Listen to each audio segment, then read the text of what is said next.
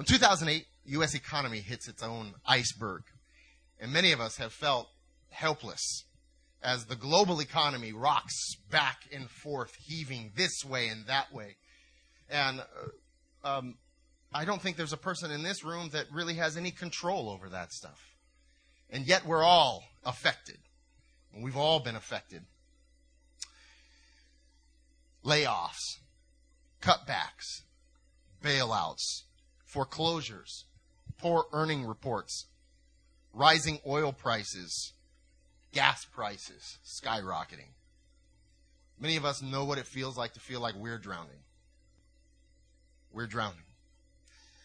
You guys getting a big tax? Today's also, or tomorrow's officially tax day, right? So, tax day. Tuesday, officially. So get your taxes in. Um, you guys getting big uh, refunds? Yeah? Yeah? No? I, uh, I don't, uh, I think it was Jay Leno said, maybe a couple of years back, um, he said, it looks like uh, the government, I think he said Obama, is getting a huge refund this year um, because they have so many dependents, you know, World Banks, AIG. Um, would you believe that this year, according to um, an article that I read in USA Today this past Friday, uh, written by Christine Dugas, more than 200,000 money strapped households this year will use their tax refunds to pay for bankruptcy filings and legal fees. Uh, that's in a study done by the National Bureau of Economic Research. People are using whatever funds they have to, you know, try to get out of this somehow. I think the reality is both the tragedy of the sinking of the Titanic as well as the tragedy of what we've gone through in America since, you know, the, the crash of 2008. I think both these tragedies were avoidable. Um, in this sermon series, what I'm aiming to do is uh, do the best that I can to equip you with basics uh, for building long term financial health. Um, we're going to explore four practical and powerful financial lessons uh, that come to us from the wisdom, uh, the wisdom found in the scriptures and I'm going to use the Titanic to illustrate the ideas. So hopefully, I'm going to give you some things that will stick in your mind. Because I don't think God wants you to sink and drown financially. I don't think that is what He desires for your life. Here's the first lesson. Chris, if you want to turn, yeah, right there. Now, this is debated uh, on the internet. Um, I am not a am uh, not a naval engineer nor a naval historian. Um, I'm just relating one side of this debate. Uh, one of one of the factors that may have contributed to the sinking of the Titanic was that it may have had a critical design flaw. A critical design flaw. It may have had a rudder that was too small for a ship of that size with that kind of power.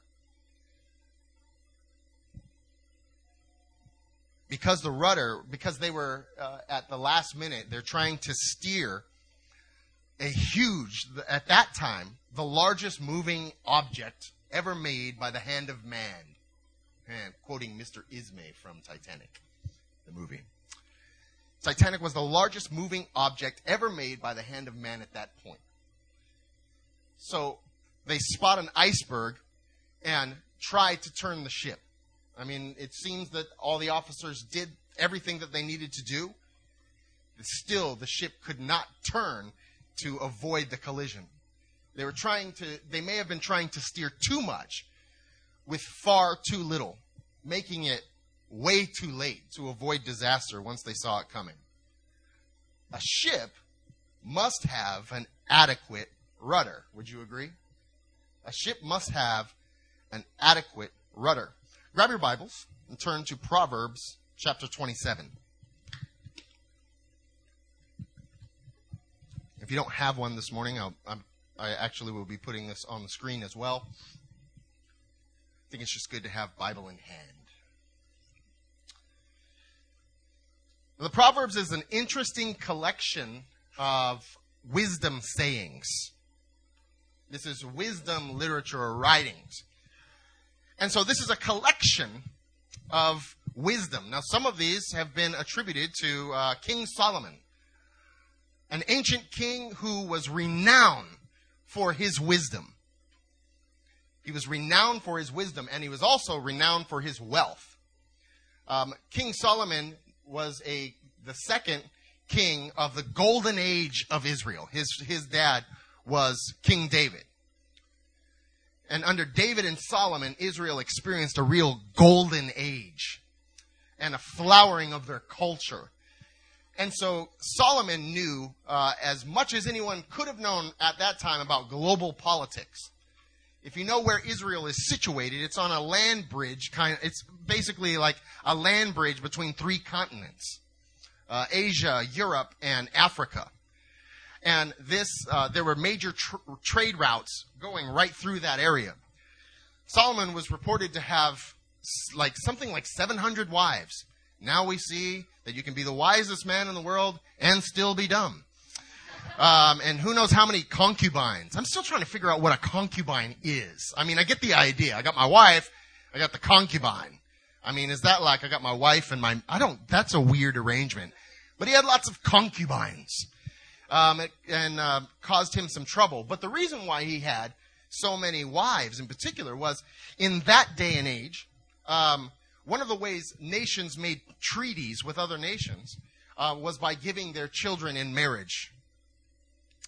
And so many of Solomon's wives were like princesses, or they were, they were princesses from other nations and other peoples. This was a way that they made peace. But Solomon uh, was rich beyond belief. Uh, he saw a flowering of his uh, his culture and the economy of Israel. Um, he was an international figure. Uh, people would travel large distances to come and hear from him um, and seek his wisdom. Um, and he, at the beginning of his uh, at the beginning of his reign as king, the Lord asked him, "Ask me anything, Solomon. I'll give you anything you want." And Solomon asked for wisdom so that he could rule well and be a good leader. And God blessed him not only with wisdom, but great wealth. And so some of these proverbs, uh, uh, some of these proverbs may have come from Solomon or are attributed to Solomon, someone who knew a lot about wealth, knew a lot about economic issues. And so this book is Proverbs is written kind of like an instructional guide for young people to make them wise, to get wisdom. And so that's where we're going to pick up this proverb. Now, you're going to notice right away in this proverb, he's going to start talking about things that will probably make you want to turn your ears off. I want to encourage you not to do that. Sometimes we miss the great wisdom of the Bible because we have our own biases and prejudices. So he's going to start, he's going to say things like flocks and herds, you know, like sheep and goats and things like that. I want you to understand that the world in that time, it wasn't industrialized. It wasn't, you know, like, like today, we're in an information age in, in North America. Um, things were very different. They lived in more in an agrarian society. It's about farms and vineyards and orchards and herds and flocks. And their economy, uh, there was trade going on and all of that kind of thing, but your average man on the street, your average person is probably going to be more involved in uh, agrarian culture. Does that make sense? And so when, when we're talking about flocks and herds, we're not talking about pets.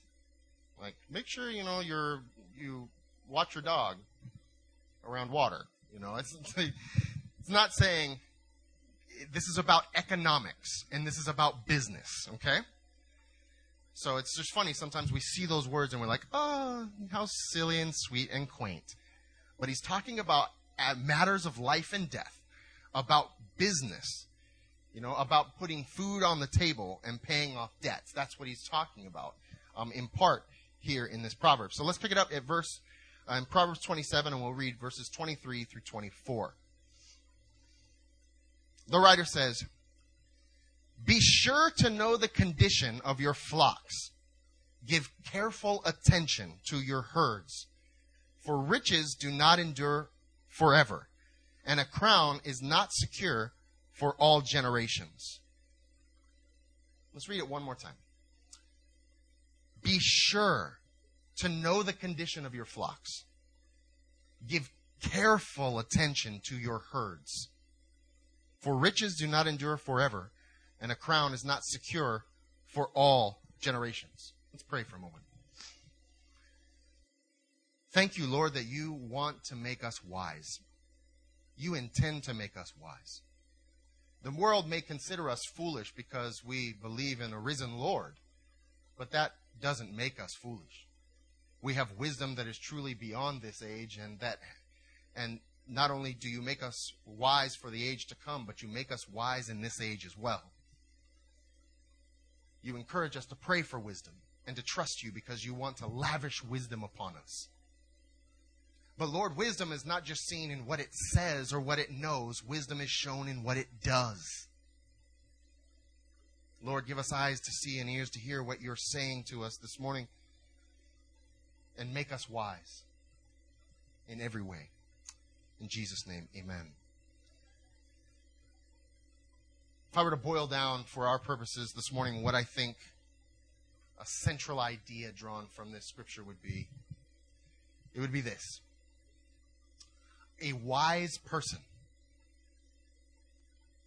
steers or plans their finances carefully because they get out of control quickly and easily.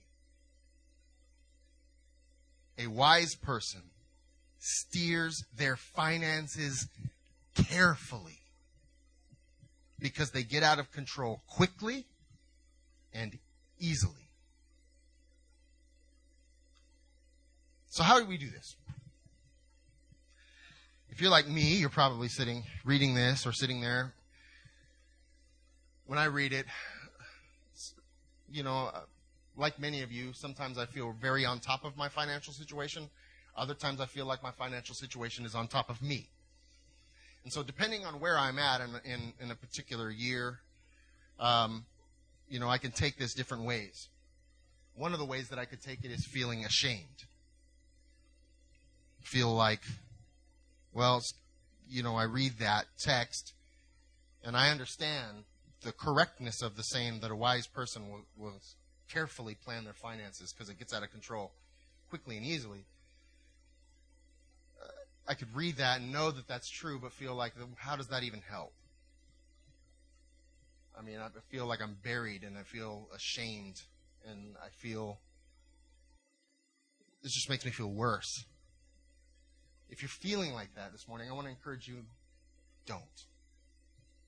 The point of this is not to, to beat you down. The point is to lift you up. And we all need reminding from time to time of sound wisdom when it comes to our finances. I think probably every person in this room has struggled with finances at one time or another. So if you are currently struggling, you're not alone. The point is not to condemn or to hurt or to make you feel bad. The point is, okay, wherever you're at, wherever you are this morning with regard to your finances, the point of this series is to help you stay on track or chart a better course or to help you get back up. Uh, the, the reality with your finances is that nobody else is going to do it for you. And if they do, I wouldn't trust them. If somebody is like, hey, I'll take care of all your finances for you and set it all straight, I would not trust that person. Doing finances is just not fun. I'm hoping to get some wisdom. Um, and, and this has been good for Julie and I uh, in reminding us as well. So I think we're all in the same boat, okay? I don't want anybody to feel bad. So if you feel like guilt or shame, I want to encourage you, as best you can, stop it you don't really need to put that. Putting that guilt and shame and that pressure on you is not going to help you. It's just going to make things worse. You don't need it, and I don't think God's putting it on you. God's not putting it on you.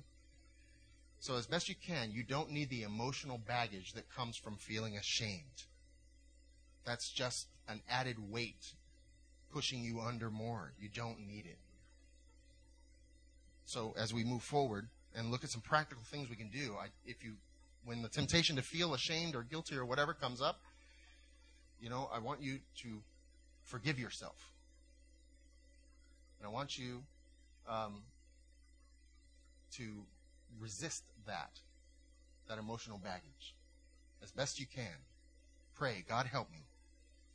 I don't feel like you're, I just don't feel like Jesus wants anybody to feel condemned and pushed down on this today. Okay? So I, if, if Jesus doesn't want you to feel it, you know, you're, you don't, I want, I don't want you to sit there feeling like I'm such a rotten bad person. I don't think that's what Jesus is saying to you today. So practically, how can we do this? How can we steer our finances um, carefully because they disappear quickly and easily? Two things I'm going to share, and they're very practical. They're very simple, and you'll be like, "Duh." Yeah, it's simple, very simple to say and understand, but but difficult to do and to put into practice.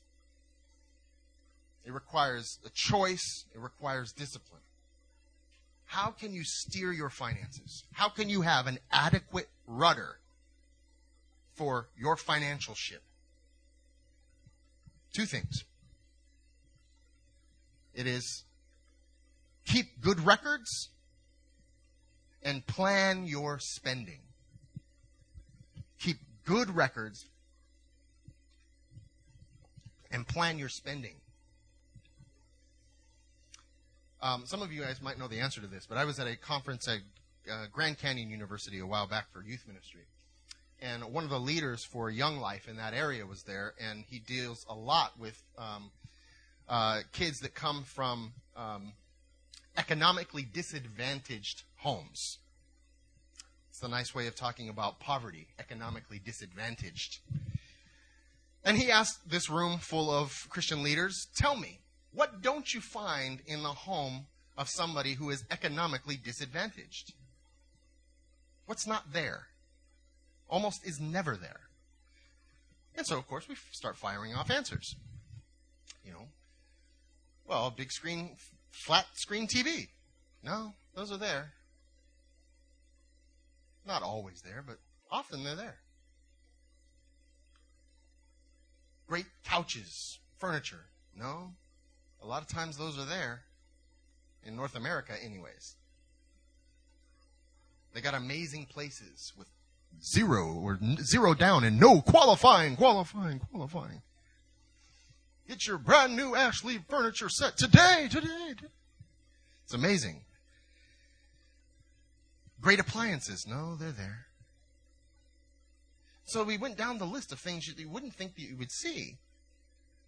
And he said, the funny thing is, in his experience, and I don't know how authoritative it was, but he said, in his experience, the one thing that he never saw in the home of somebody who was economically disadvantaged was a filing cabinet. A filing cabinet. Now, some of you are like, whoop, I don't have a filing cabinet. Yeah, but maybe you have Quicken. You know, maybe you take care of finances on the computer and keep records on the computer. What this spoke to at the time was the fact that um, in many economically disadvantaged homes, people that have lived in poverty for generations, not only do they have a depressed economic state, but there also is a mentality that goes with it. There's a way of looking at finances and at life. And by not having a filing cabinet, uh, my dad, when he passed away, did not have a filing cabinet. And I can tell you with absolute certainty, my family in Johnsonburg, Pennsylvania lives in poverty. Absolute certainty. I, my dad had 300 and something dollars in his bank account when he died. And more debts than I knew what to do with. So we just, we just had to walk away. No filing cabinet. Julie and I worked for days going through trying to find um, important information that we needed to take care of his uh, financial affairs. We did the best we could, but it was a mess. We had to go down to the courthouse to pull up records and find out what liens he had against his house and his property. It was a mess. And his story is not unique. there's a mentality, there's this inability to manage our lives and to plan and to keep good records and to stay on top of things. And that's part in our culture, that's part of, you know, what would come with a mentality that is a mentality well suited for poverty. I'm not saying, listen, I am not saying that every I am not saying that poor people are off I'm not saying that every poor person is there because they choose to be. I think quite opposite is true and I sincerely believe in economic injustice in the United States of America. I think particular communities have been uh, have been economically disadvantaged or disadvantaged for a long time, and that we have a long way to go to bring justice. Um, I believe that with all my heart. So I'm not trying to say, I'm not trying to villainize people, but I'm saying that when people, for people to raise up, not only do they have to make more or make a better wage, but they have to think differently. They have to learn to think differently because poverty is also a mentality. I think about a young man who grew up in the streets of Long Beach, California, named Calvin Broadus. Do you know him? Calvin Broadus grows up flying the blue flag on the streets of Long Beach, and as a young man gets involved in the music industry. You all know him as Snoop Dizzle. Snoop D O double G, the Snoop Dogg, the Dog Father. Yeah. Somewhere he went from Calvin Broadus de la Ghetto to Snoop Dizzle the businessman. And he is a businessman. If you pay attention, he is a businessman. He had to think, learn to think very differently when it comes to money. Many of the rappers that he started off with uh, never did learn to think differently. He had to change his mentality um, we've heard that it says uh, we need to know where our money comes from and where it goes. You need to be like Snoop, minus the first part of rolling down the street, smoking Indo, sipping on gin and juice, laid back. But you need to have your mind on your money and your money on your mind. Amen, brother. You need to have your mind on your money and your money on your mind. You need to. I need to. We've heard that it said money talks in our culture. The truth is, no, it doesn't. Money slips away quietly when nobody's looking. Have you ever noticed how quickly and easily your money disappears? You're like, I had $300 in that account. Where did it go? I never spent $300. That happens to me regularly. Julie's like, all those little purchases add up. It was, it's crazy. Money doesn't talk. It slips away quiet. It doesn't even tell you. You need to know four things. And, and if you could, write this down or memorize it. Four things you need to know.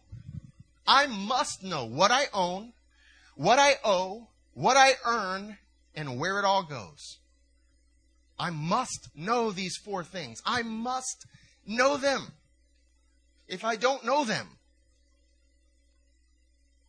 I do not have an adequate rudder.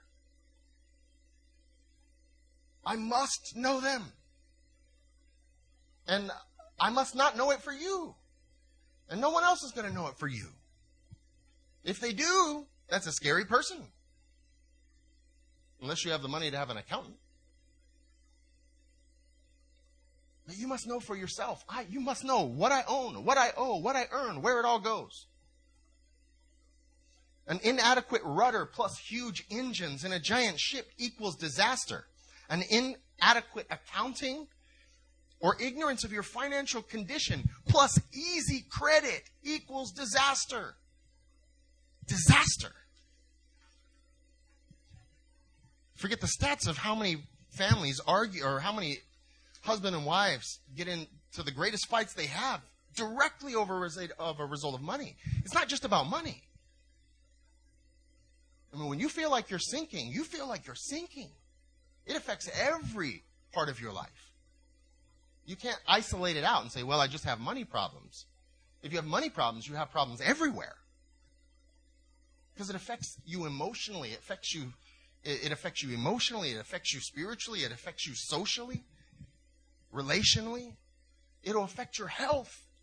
People in America are getting, I mean, uh, stroke and heart attack at younger and younger ages. Our stress level is through the roof. It causes us, at the same level, our debt is flying through the roof. So is the obesity level in, in America. Isn't it crazy? We're broke, and you see what's happening? It affects everywhere. I'm saying this to be compassionate. We must, you, you gotta take, you gotta know these things for yourself. First step is to write it down. Write it down. Steve, I don't have time. Do you have time to sit up at night worrying about it? How much time do you waste worrying? I waste a lot of time worrying. I lose a lot of sleep worrying. And it never does anything good. You know, somebody helped me a long time ago to realize that when I feel very stressed out, one of the best things I can do is to stop, sit down, and start writing down what needs to happen. You know, when I go on vacation, the last thing I want to do is step on a scale. I have anxiety about stepping on a scale when I get back. I don't want to step on the scale. But the longer I don't step on the scale, the worse it gets, I promise you. I don't want to step on the scale. I step on the scale. Oh, really? But then I know where I am, and the stress about it is gone because now I know where I am and I can plot my way forward. Write it, writing it down. It will help your stress, and it's the first step in having an adequate rudder. The second thing we need to do is to plan our spending. I'm going to drop the B word up in here.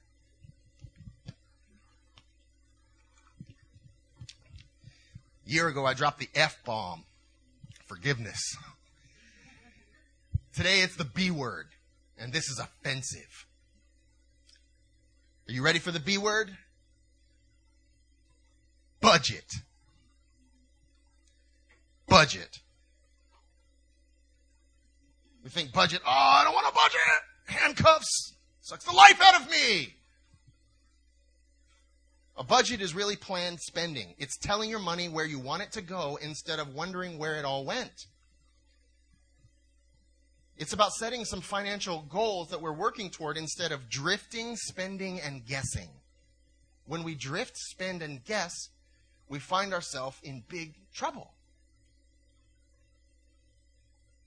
Another proverb says, Plan carefully and you will have plenty. If you act too quickly, you will never have enough.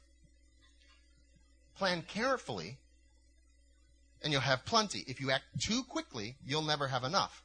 There's a big cultural myth that we have, and it goes on something like this If I would just make more money, if I can just make more money, then I will be financially free. I need to make more money. Wrong. Why? Because your yearnings always are greater than your earnings. Your yearnings are always greater than your earnings.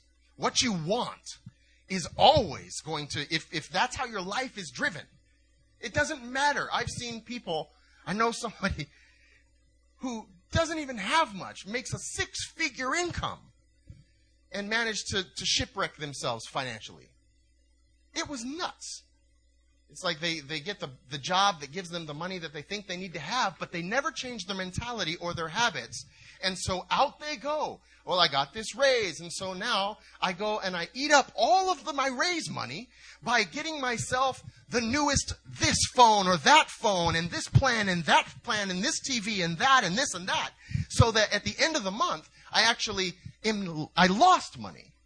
Because all my raise money goes to pay off the new stuff that I financed, and then I actually went in the hole further. You ever notice how it is? You go to buy anything. There's the introductory pr- price and then the actual out the door price once you get all the options and upgrades. That's how it works. And so I go in to Verizon and I just want to spend X amount of dollars. And before I leave, I've talked myself into thinking it's a good idea that I overspent by hundreds and my plan has now gone up like 50 bucks a month. And it's easy to do. Well, because you don't know what my phone can do for me. I can rationalize it by saying, my new phone has a barcode scanner. Can you imagine all the money I'm going to save with my barcode scanner that I never use? Right? Financial freedom is not measured in how much you make. It's measured more by how much you spend and how much you keep. It's like if you act too quickly, you'll never have enough. This is about impulse buying. Impulse buying. All right, let's have a come to Jesus moment. Truth is, how many of have you ever have bought something on impulse and regretted it later? Right? Yeah, we've I, I think we've all done that. We've all done that. I've done that. And we've we've regretted that. I've purchased hundreds of dollars. Hundreds of dollars on impulse in exercise equipment and candy bars.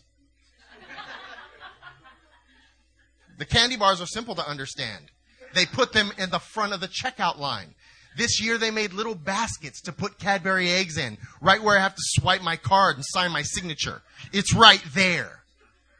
It's not fair at all.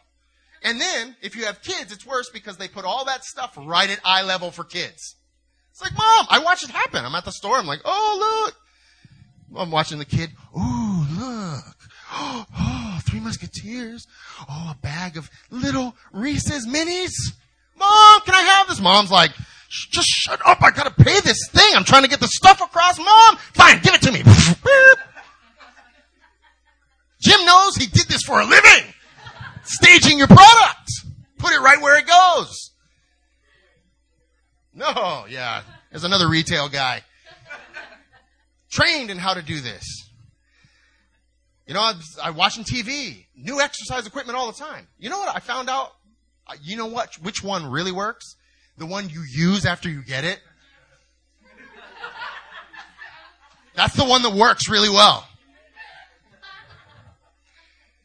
Tomorrow, it's like, yeah, I see, I'm gonna do that. I'm watching. And they come up with the newest, slickest way to convince me I need to stand up and do something about my, my health. So I pick up the phone and I'm going to call because tomorrow I'm waking up to do some P90X. I eat really lean off the grill after doing 100 reps. Julie screams out, Would you just wait? Oh my gosh, would you just wait?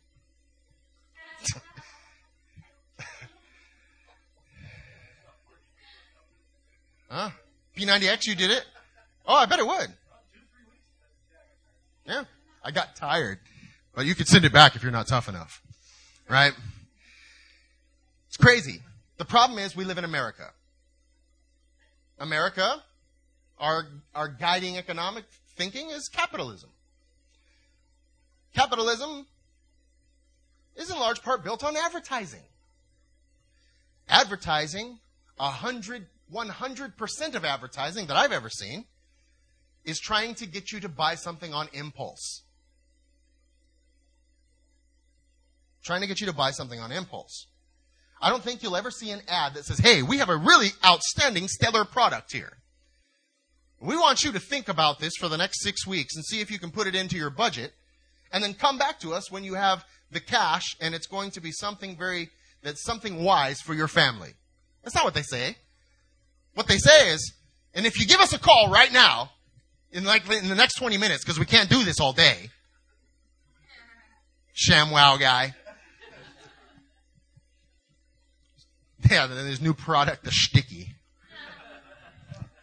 Right? It's all about impulse buying. Buy it right now. That's the way every, every that's how it works. Would you believe there's a billion dollar industry? And I'm not trying to be like some conspiracy theorist. I'm just telling you, this is not, this is not hidden knowledge. There's a billion dollar industry that is made up of, of people that research the way that we think. They research our emotions, our thought patterns. They research us. They, they know and they come up and they craft the right images and the right message. They know the trigger words to, to get our emotions going.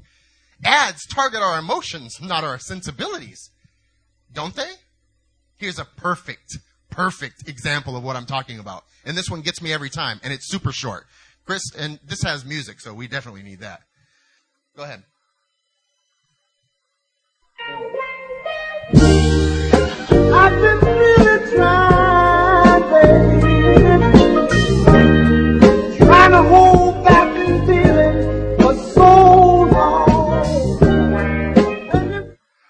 That just puts me in the mood. You ever think about I mean, what's what's this? I mean, there's like five or six things in that commercial that I love: chocolate, peanut butter, Marvin Gaye, and something else that's alluded to. You know what I mean? That advertisement doesn't have much to do with a little Reese's egg, does it? And yet when I see it, I'm like, oh yeah. Yeah. I mean, it just, something rises up in me. So there's two things I got to accomplish today. The first one is I got to go to the store and get me some Reese's, and the second is none of your business. this is tough because the culture is geared against us. it's this these messages and, and advertisers and marketers are encouraging us uh, to do the very thing that the Bible tells us is foolish. They're encouraging impulse buying. That's they're targeting it. I'm not I'm not trying to villainize them. I'm just trying to, you know, cast some light on the situation for us. Right? They have there it's a billion dollar industry. The culture is geared against you making wise decisions. Every magazine, every billboard, every radio station, every TV all says don't plan your spending. They say look at it, buy it, enjoy it now. The Bible says, and some of the wisest people that ever lived look at us across time and say, don't do that. It's not wise. I don't like everything Dave Ramsey says, but he does say this, and I think it's true. Don't be normal. Broke is normal. Broke is normal. Be weird. To be weird, you got to think differently. Think differently. You got to be countercultural when it comes to your finances. An, ina- uh, an inadequate rudder plus a huge, huge engines equal disaster. An inadequate financial plan, accounting and budgeting, plus easy credit equals disaster. The wise person steers their finances carefully because they get out of control quickly and easily. Quickly and easily. I don't believe that God's desire for you is for you to experience financial disaster. I don't believe that the God who, that the Jesus who gave his life so that you could be free wants you enslaved to creditors. We can dress it all up in fancy language however we want. But there's something rotten and awful and evil when people's lives have been consumed by debt. God doesn't want us to be consumed by debt and owned by our creditors. It's not his intention for us. He wants us to live life and live it to the fullest. He wants you to experience, he wants you to become financially wise and experience freedom. Next week, we're going to talk about navigating financial da- disasters. Navigating them. How, how do you deal with them? What happens when emergencies come up? And how can we deal with that? And what's some wisdom for that? And then, Chris, can you throw, throw up this um, the workshop slide? The 25th of this month, we're doing um, a free workshop on how to tell your money where to go instead of wondering where it went. I want you to to uh, be here, and I want you to bring somebody. We're not selling anything. We're doing this free because we care about people. I did not graduate from high school with a good knowledge of how to handle my finances. Um, knowing many of you the way that I know you, um, many of you didn't either. And so we're looking to fill fill a gap and to help people. Um, so I want you to be here. I want you to bring people. We're doing this absolutely free. Um, so it's on the B word, but you don't have to tell them it's on the B word. Just saying, yeah, it's about telling your money where to go instead of wondering where it all went. Let me land this bird today. Do you have an adequate financial rudder? Is is are you steering your finances uh, carefully?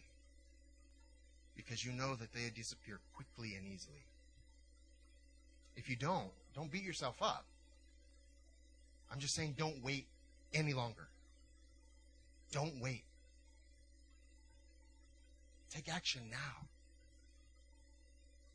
Write down a starter budget this week. Just start with those four words: what I what I own, what I owe, what I earn, where it all goes. That's a good start. And then this financial workshop will give you detailed, um, uh, detailed information. We'll give you TMI about budgeting. You will come away with all the resources you need to be able to budget well. Um, but I would say write it down. What I own, what I owe, what I earn, where it all goes.